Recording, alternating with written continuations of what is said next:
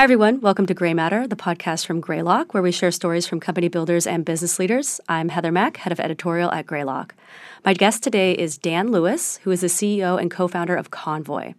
The company has been driving a much needed update in the trucking industry with its platform that connects shippers, freight brokers, and drivers throughout the United States.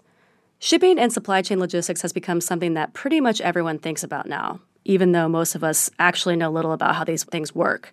The pain points throughout the process have been exacerbated in recent years by all the things we are now familiar with the rise of e commerce, the on demand economy that prioritizes speed, labor shortages, gas prices, geopolitical tensions, and the impact of the pandemic.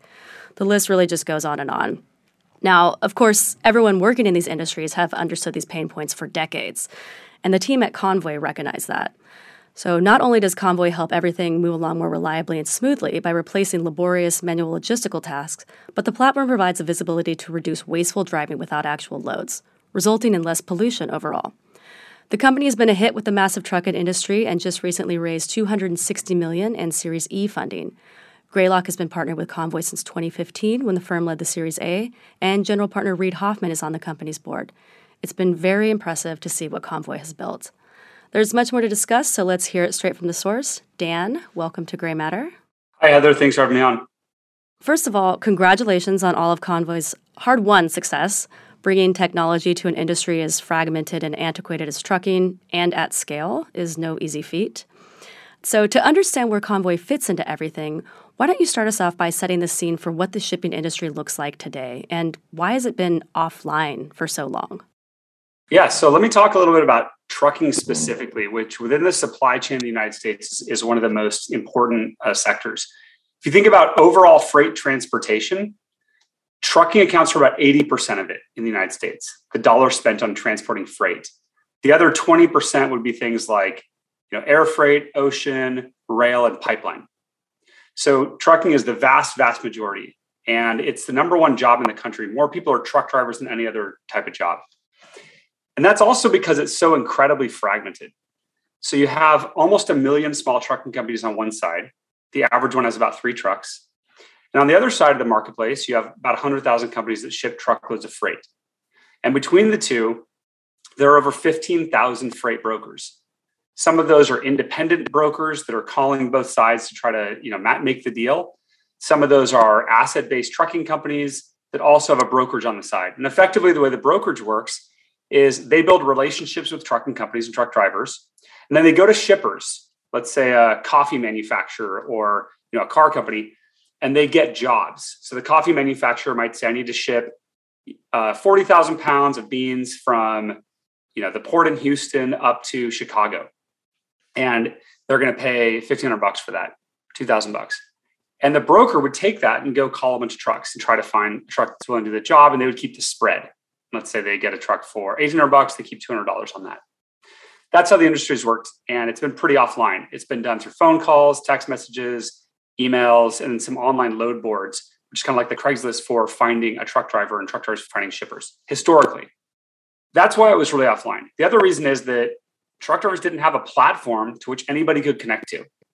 There wasn't one ubiquitous digital platform in all the trucks that was open for people to go build apps on or pull data from. And until about 2014 or 2015, truck drivers didn't have smartphones in their hand.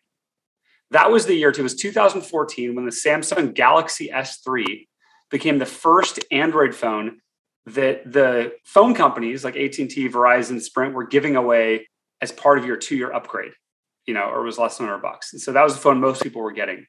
And then all of a sudden they, you know, had lower cost iPhones and all this, all the phones became smartphones in 2015 that basically you could get with your upgrade. So that's when all the truck drivers got smartphones like everybody else. And that led to this completely different opportunity where for the first time ever, all these drivers are now online and they have a single platform with location information, two-way, you know, you can send and receive pictures, you can use an app, you can share all this data and all of a sudden, you could take this offline, antiquated industry that hadn't had an opportunity to do that online. And the unlock was this long tail of trucking companies and truck drivers getting on the grid, basically getting a smartphone with an open platform. That's honestly like what allowed this to happen.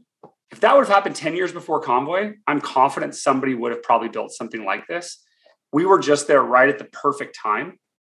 And you know, with the right energy, the right mindset, the right investors to kind of put this all together, as you know, to build a company and go after it. And so that was kind of why the industry was backwards and, and how we're helping bring it forward. So there's no top line organizational structure for the entire industry. So it's really the smartphone that made it all happen. No connection. It's, if you add up the number of trucks, so just take the number of trucks that the top 20 trucking companies own. You know, I actually did this. I put it in a spreadsheet and added them all up. Then I divided by the total number of trucks. And they have about 12% of the trucks, which means 88% of the trucks belong to medium and long tail trucking companies. The vast majority of the big semis you see rolling down the highway actually belong to mom and pop, you know, two, three, four truck trucking companies, not the really large trucking companies. Wow. And I'm, I'm going to hear about how you figured all this out and did all this research. But first, like, how exactly does Convoy work? Like, beyond just the fact that everyone has a smartphone, how does everyone stay connected? What are all the systems at play there? So, our customers are large shippers in the United States. So, think like a Home Depot, Procter and Gamble, et cetera. They hire Convoy to move their freight. Some of them are moving one or two million truckloads of freight a year across the country. So we take that, we get that freight from them, right? And it's going to say, hey, I need you to pick it up here and drop it off here. And then we call and we set the appointment times. We have to figure out technology to kind of get smart about the right appointment times because that can really impact the cost of the job. If you have a bad appointment time, the driver's sitting around waiting for a long time. That's not helpful. So we build technology to think about how to get the right appointment time, how to ingest these loads from our customers quickly and efficiently so they can get into our marketplace we have a technology system and algorithm that prices these based on an incredible number of factors in the market because there's no set pricing in trucking. Pricing is discovered every day based on supply and demand and all the different variables. And if an individual truck has to drive 100 miles to do a pickup versus 10, they're going to price differently. So every truck has its own price in, in its mind, every truck driver. So we've built a bunch of tech that actually does that as well. Then it comes to Convoy.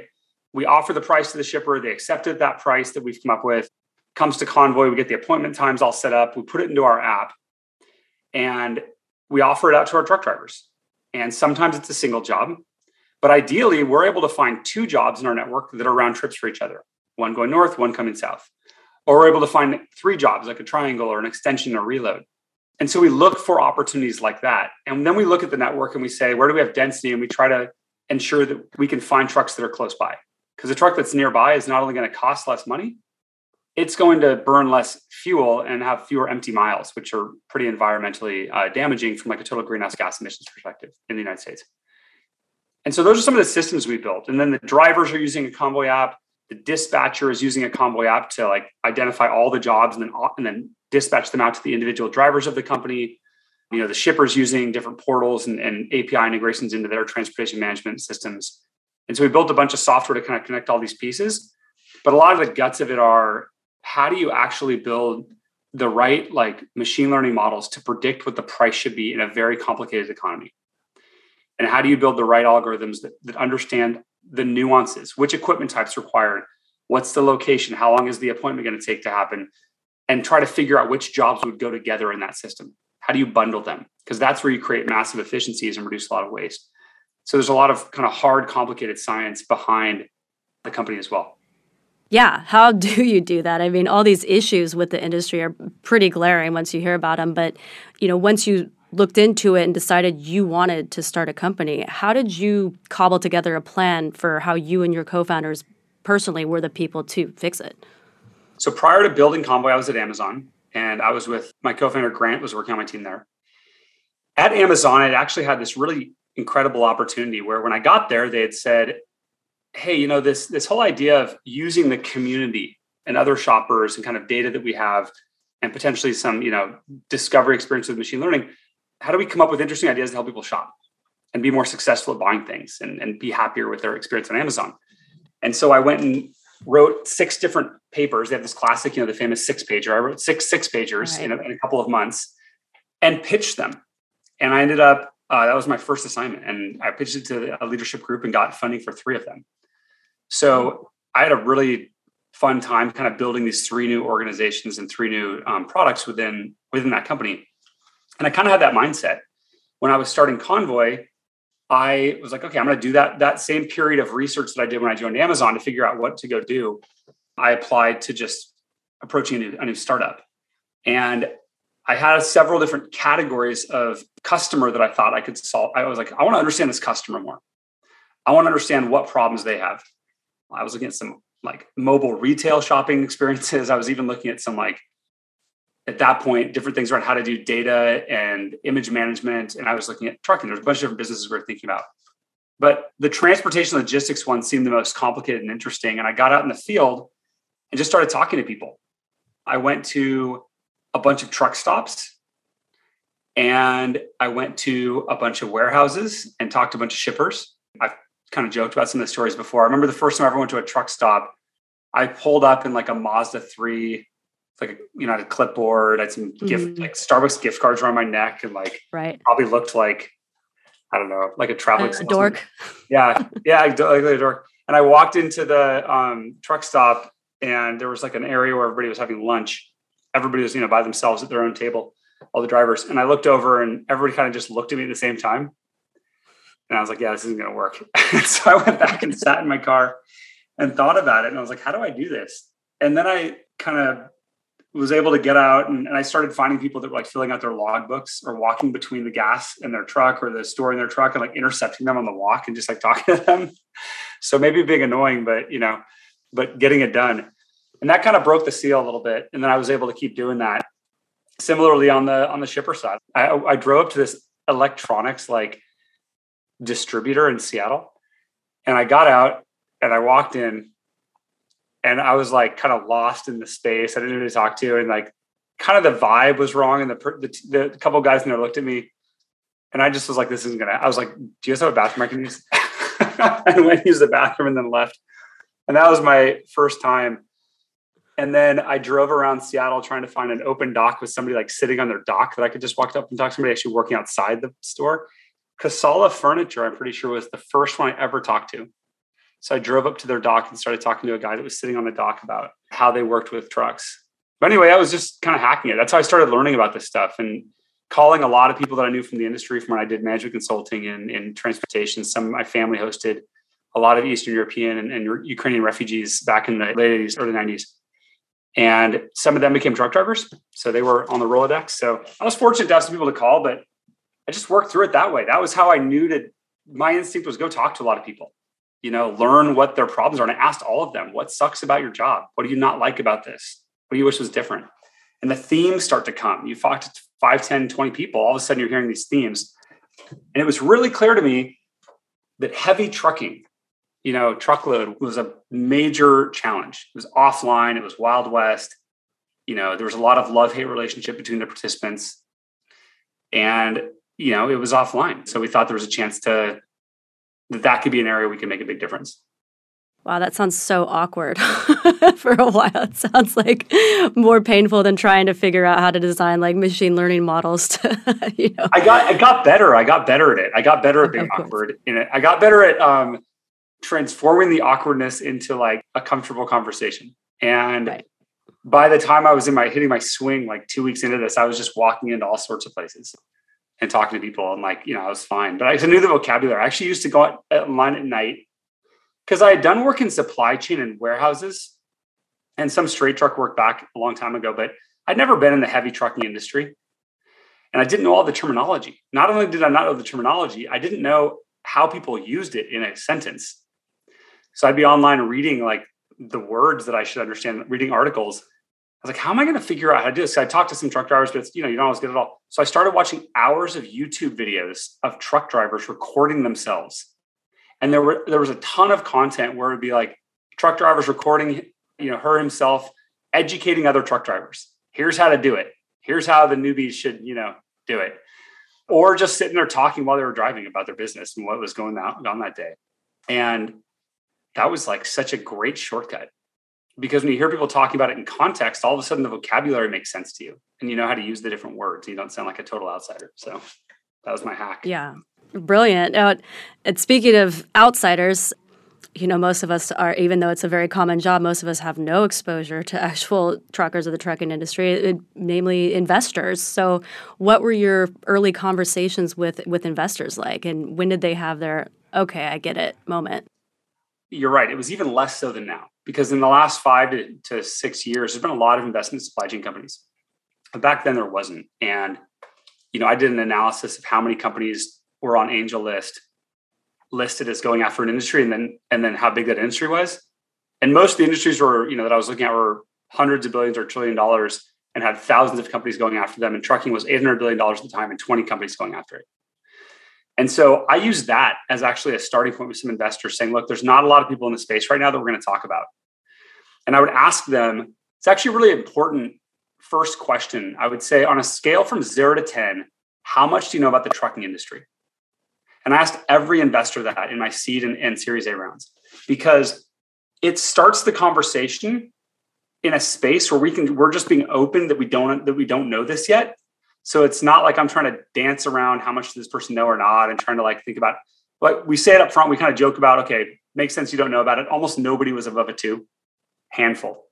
And so then you can jump in and say, okay, respectfully, like, okay, here's a quick one-on-one, here's how it works.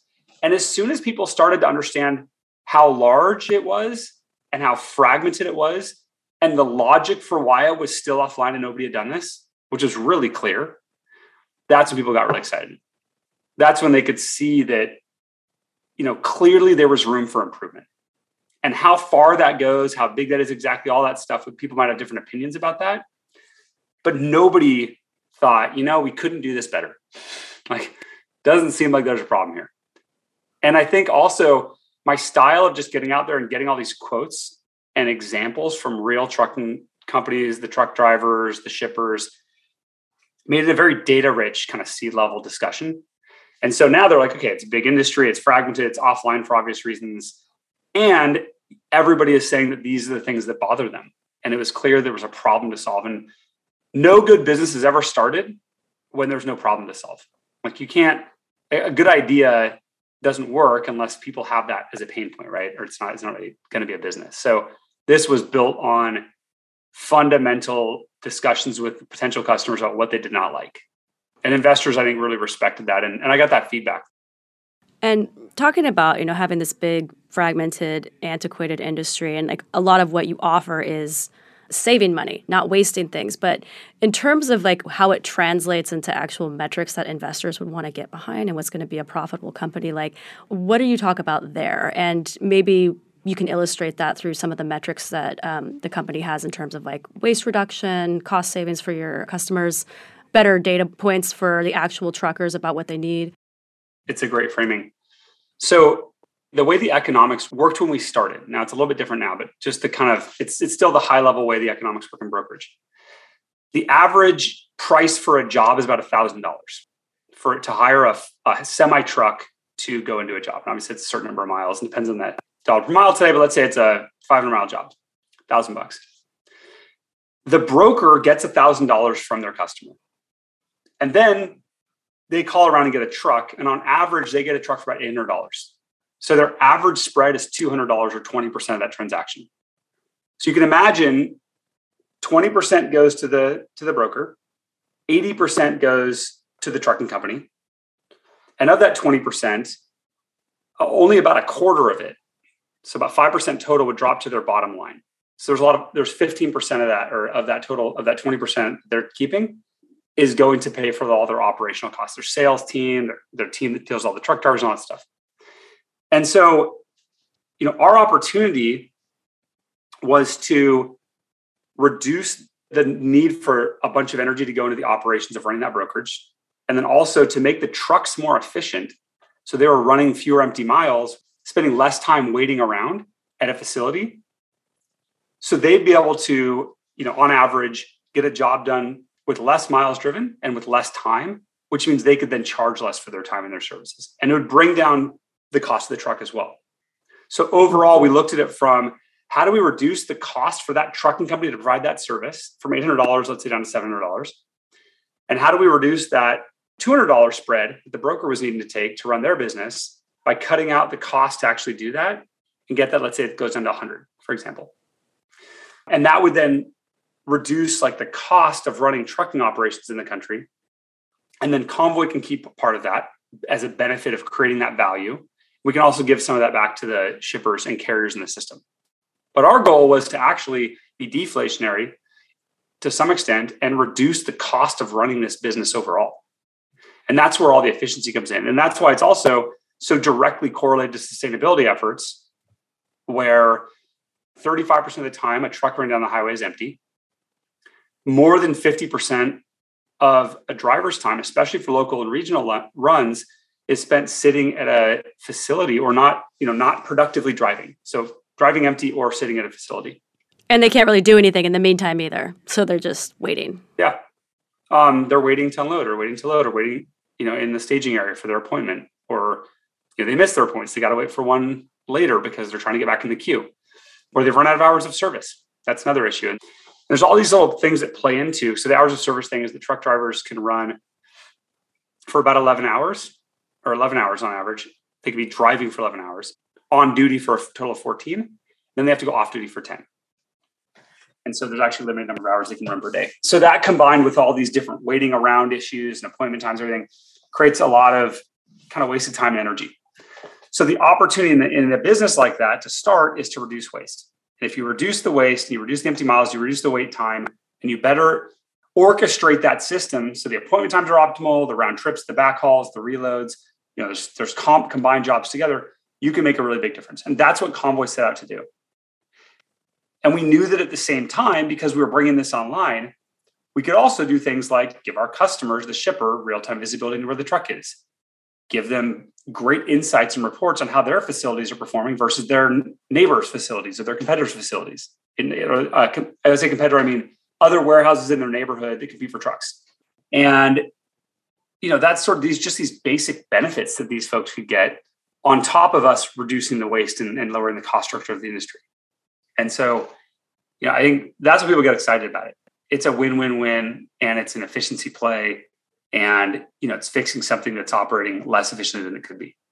In the past seven years, as, as the company's been built up, what were some major initiatives or strategies that, that you tried and maybe you had to have some pivots from that didn't work or that you learned from that you didn't expect to learn something and it really informed a new product? And, you know, kind of at the same time, like what are the major challenges that the industry as a whole has been facing while, while the company's been growing? One of the biggest challenges we've faced is changing the way that our customers think about how they want to run their procurement processes and actually buy trucking services. And, and, and the one that I would say we were most worried about not working was getting all the truck drivers to use an app. That was one of the biggest questions. Can you get mom and pop trucking companies and their drivers to use an app on their phone that you're asking them to use?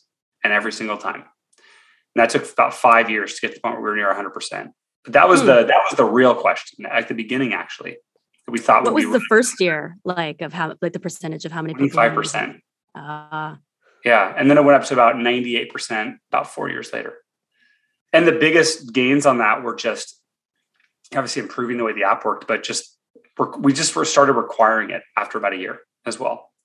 That obviously still didn't get it close to 100% at first because there was so much early resistance to why would i use this? What's the value so we actually had to think we couldn't we didn't want to come at it with a the perspective of you just have to use this. They had other options. There are other other brokers. So it was you have to use this and it's going to give you a bunch of benefits. If you mm-hmm. use the app for every step of the job, instead of getting paid in 30 or 60 days, we'll pay you in 2 days. And we're not going to charge you for that service. Most drivers pay, you know, let's say 3 4% of their invoice to a factoring company to pay them quickly. So they kind of get a payday loan effectively against their, their mm-hmm, mm-hmm.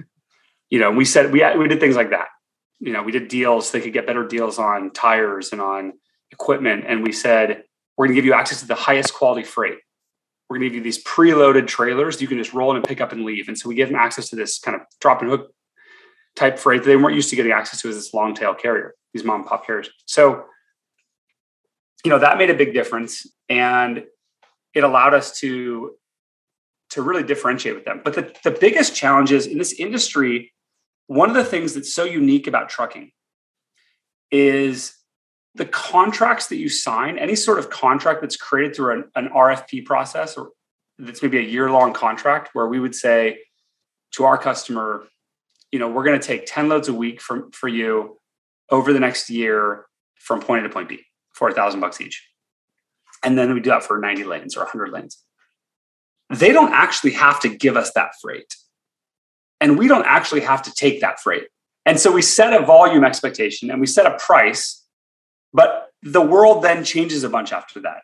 And they might not actually have all that freight. They might not sell as much as they thought, or they might sell more than they thought, or a store might close, and another store might open. They might get another account, or they, you know, new plant opens, whatever. And they're they're trying to change the volumes they were going to ship.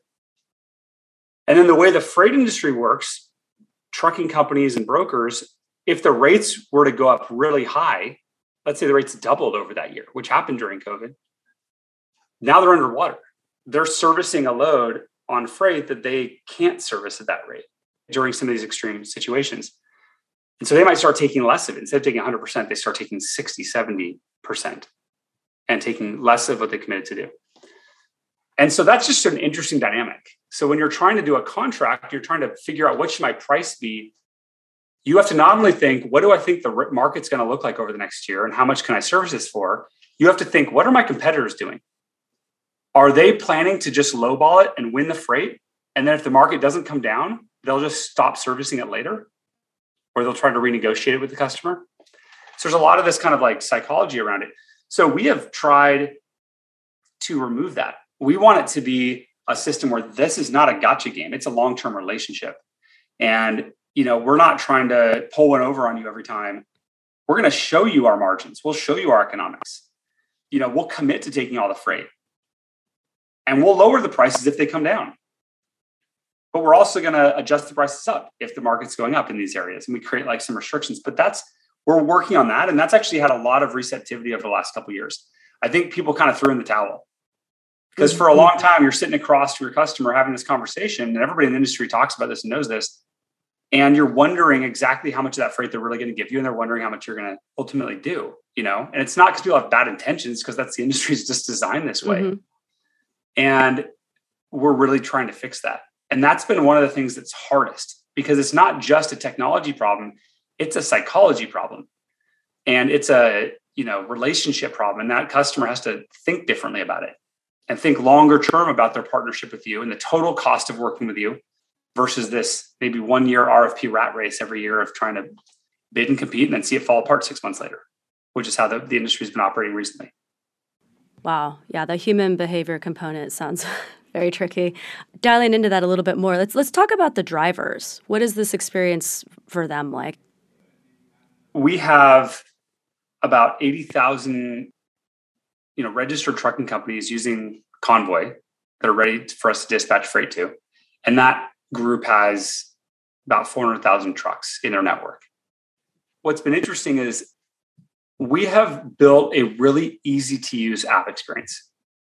And we've done a bunch of things around it to make them want to use it and to get paid quickly on these things. Because what ends up happening is, unless the owner of the truck is the driver, which happens with a lot of the smaller owner operators, but if you get into three, four, five trucks, there's also usually a dispatcher who hires drivers and then they're assigning the jobs to those drivers.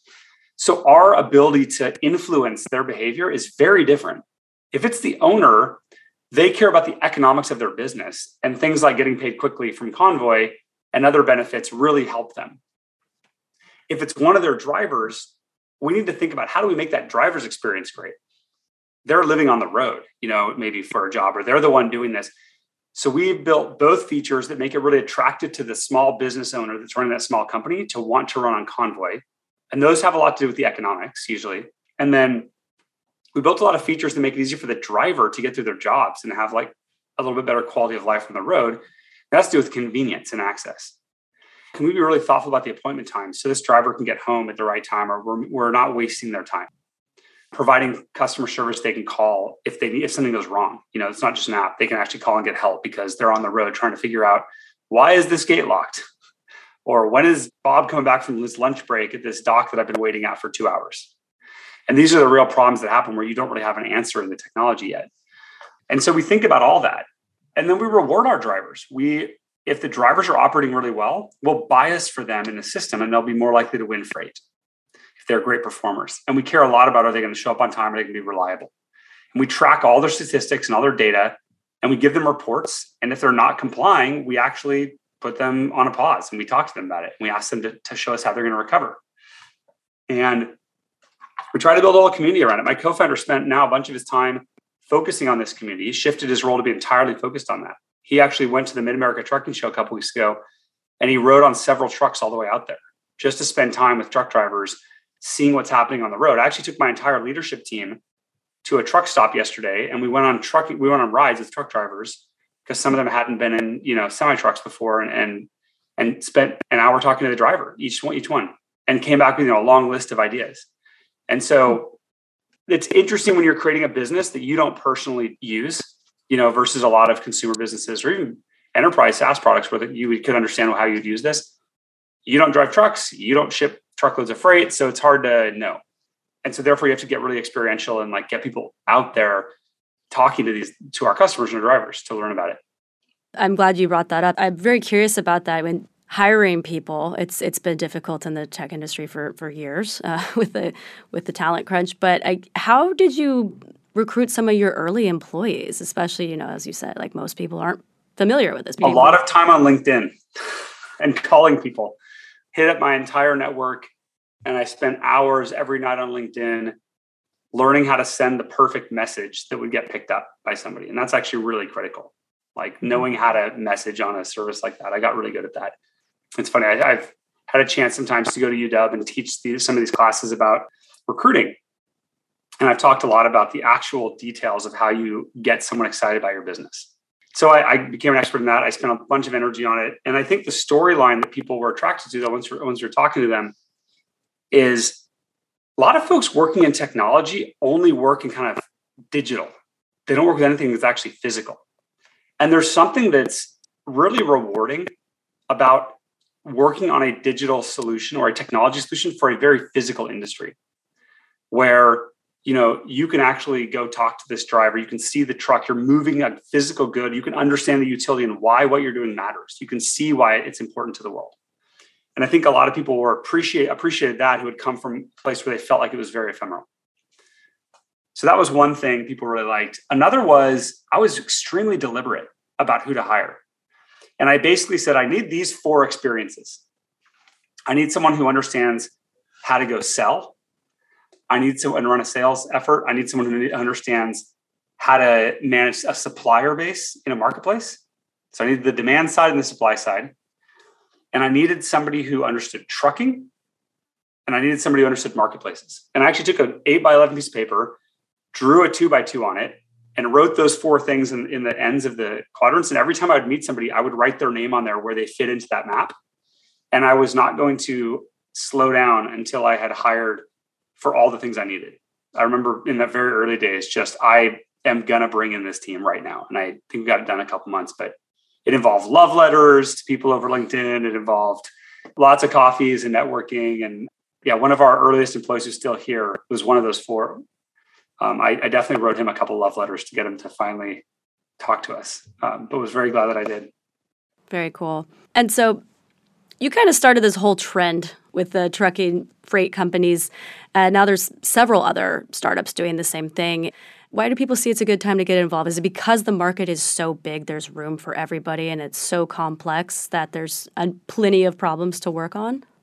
That's definitely part of it the trucking market is incredibly large. It's over a trillion dollars in the US now. And then there's the broader supply chain, right? All the different components of, of both sourcing materials and transporting materials around the world is massive.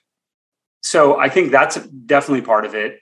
The other is that when entrepreneurs or you know aspiring entrepreneurs see major in, you know firms, whether it's you know Reid Hoffman and Greylock or others, investing in a space, they take notice. And I think that back in 2015, we we're getting started, there were a couple deals in this space. And I remember actually this conversation that, that I had with Reid. He was like, look, after we invest and, and when I do this deal, there will be more people noticing your space. So get ready. There's going to be people popping up. And it's completely true. So I think part of it's that, you know, it's the discovery of the space because most people weren't thinking about this. And so in the tech community, they're discovering they're spending time with other people in the tech community or their families Many of them aren't driving trucks. And so the way they discovered it was because the venture community and the tech industry started doing it and talking about it. And all of a sudden, people see it. And that's where the first wave came from. The second wave, which has been more recent, has come because just the general awareness of the critical, the importance of our supply chain for everyone in the country has become much more discussed and much more public and, uh, and people are much more aware of it in the last few years than, than ever before i think. And so that has just led to a lot of people saying hey i want to go help solve this. You know it's fun. Right. it's also like important. They know they're doing important work. They know that people are going to care about it. It's going to matter in the world. So i think that's very attractive as well and, and it's much more obvious to people that supply chain is in that category even though it always has been it just wasn't as obvious to people Right, and you're getting a ton of recognition from from the media too. I've been Wall Street Journal, Reuters, Forbes, VentureBeat. It's you, everyone is noticing what you're doing. So maybe walk us through some of the big milestones that the company achieved that's really been making people pay attention. Yeah. So the first really breakthrough milestone we had was getting a system where all of the truck drivers, like 100% of the drivers running on our platform, effectively were using the app. Like that was breakthrough. Nobody else has actually gotten to that level yet. And when you do that, you stop running two parallel efforts your online one version, your offline version. Now you can just do one and you can innovate so much faster because everything is built on this platform where you know it's there. You know you're going to have that connectivity. So it un- uh, just unlocks you. So that was a big milestone, both from a momentum perspective as well as just achieving something really remarkable and anybody in the industry, especially industry related press, recognized that and was kind of blown away by that. Now, a couple of things that I think have been a lot more interesting recently. One of them is that we've been able to build a really unique trucking company base. All these mom and pop trucking companies and owner operators using Convoy is unique. Most brokers work with a lot of medium and large trucking companies. We work with exclusively small trucking companies and owner operators. Mm-hmm. The reason we did that is because those are the trucking companies that will use an app on their phone and they're ask their drivers to put an app on their phone. Most of the medium and large ones won't. And because we're so focused on having you know that breakthrough of, of entirely you know having one system and when we say it's tech it's actually tech that's unique about mm-hmm. ours as mm-hmm. well now it means that other brokers can use the convoy network so we opened it up last year and now we mm-hmm. have several dozen other brokers putting their business and their loads into the Convoy app and the Convoy marketplace in order to get access to this unique capacity that we have that's online. Mm-hmm. That was a pretty big breakthrough, and that's sort of been a really big milestone for us. Another one was one of the ways that trucking works is you have a bunch of trailers sitting at a yard, you know, outside of a big warehouse, and then you preload those trailers called drop and hook. You drop the trailers mm-hmm. and, they, and then you come and grab them and leave. Most you know small trucking companies can't get access to that freight because the only ones that were able to do it before were the big trucking companies that bought their own trailers and would leave them in these yards and sign up for these one or multi-year contracts to this drop and hook freight. Convoy completely democratized that. We built a program called Convoy Go. We created the concept of a universal trailer pool, which means we got thousands of trailers and we said anybody can use them. They're not just, we don't, you know, and as a broker, it was very unusual to buy or lease your own trailers but we actually started to acquire our own trailer pool. And then we said, okay, any carrier in our, in our system can come and pick up these trailers that are preloaded and move them. So all of a sudden, these small trucking companies and owner operators were able to get access to preloaded trailers that are highly efficient. Instead of driving in and waiting an hour or two to get unloaded or loaded, you just pick it up and go. That was never available to them before. And so that kind of thing really changed. And now we're at, we have one of the most flexible trailer pool systems in the in the country, and we have an ex, we, we have a very unique capability there, where we combine lots of jobs together. We let the these small trucking companies use our trailer, even keep it for a few days if they want to reposition it for us back to where it needs to go, and they can use it. We've done a lot of things that kind of make it just a more effective system. And that was something that, that nobody had, had done before either is, is kind of building a system like this. For each of these, we've had several other companies that have kind of copied it afterwards, you know. So greatest form of flattery. And so we've had that happen for each of these things that I just described. Very cool. And you know, all this stuff too is generating a, a ton of data, and that data could potentially be used to develop, uh, you know, tools for warehouses, or maybe contribute to uh, what what's happening with autonomous driving. Like, what are your thoughts on how Convoy is poised to be a part of some of these like major pushes with using data? We will have a big role to play in that because we collect so much data on every single job from the you know, everything from how long did the driver wait at the facility, which route was optimal that they went on, how did it go? You know, we picked a route, how did it work? To did the driver like it there? How did they rate the experience? We collect data on that. We get six scores pretty much for every facility every time a driver shows up there. We have thousands for facilities now. And we really can help our customers understand if they are incurring significant additional costs by running poorly managed facilities. So what we'll find is that, you know, a, one company will be running a facility in, let's say, Los Angeles, and the drivers don't like the person that works there. They have to wait on average much longer. Jobs are often canceled out of that facility. They have really strict requirements for some ar- arcane, you know, process and drivers don't want to go there. So they charge a lot more to go there versus the really efficient, well run one down the street gets the same drivers for 10% less.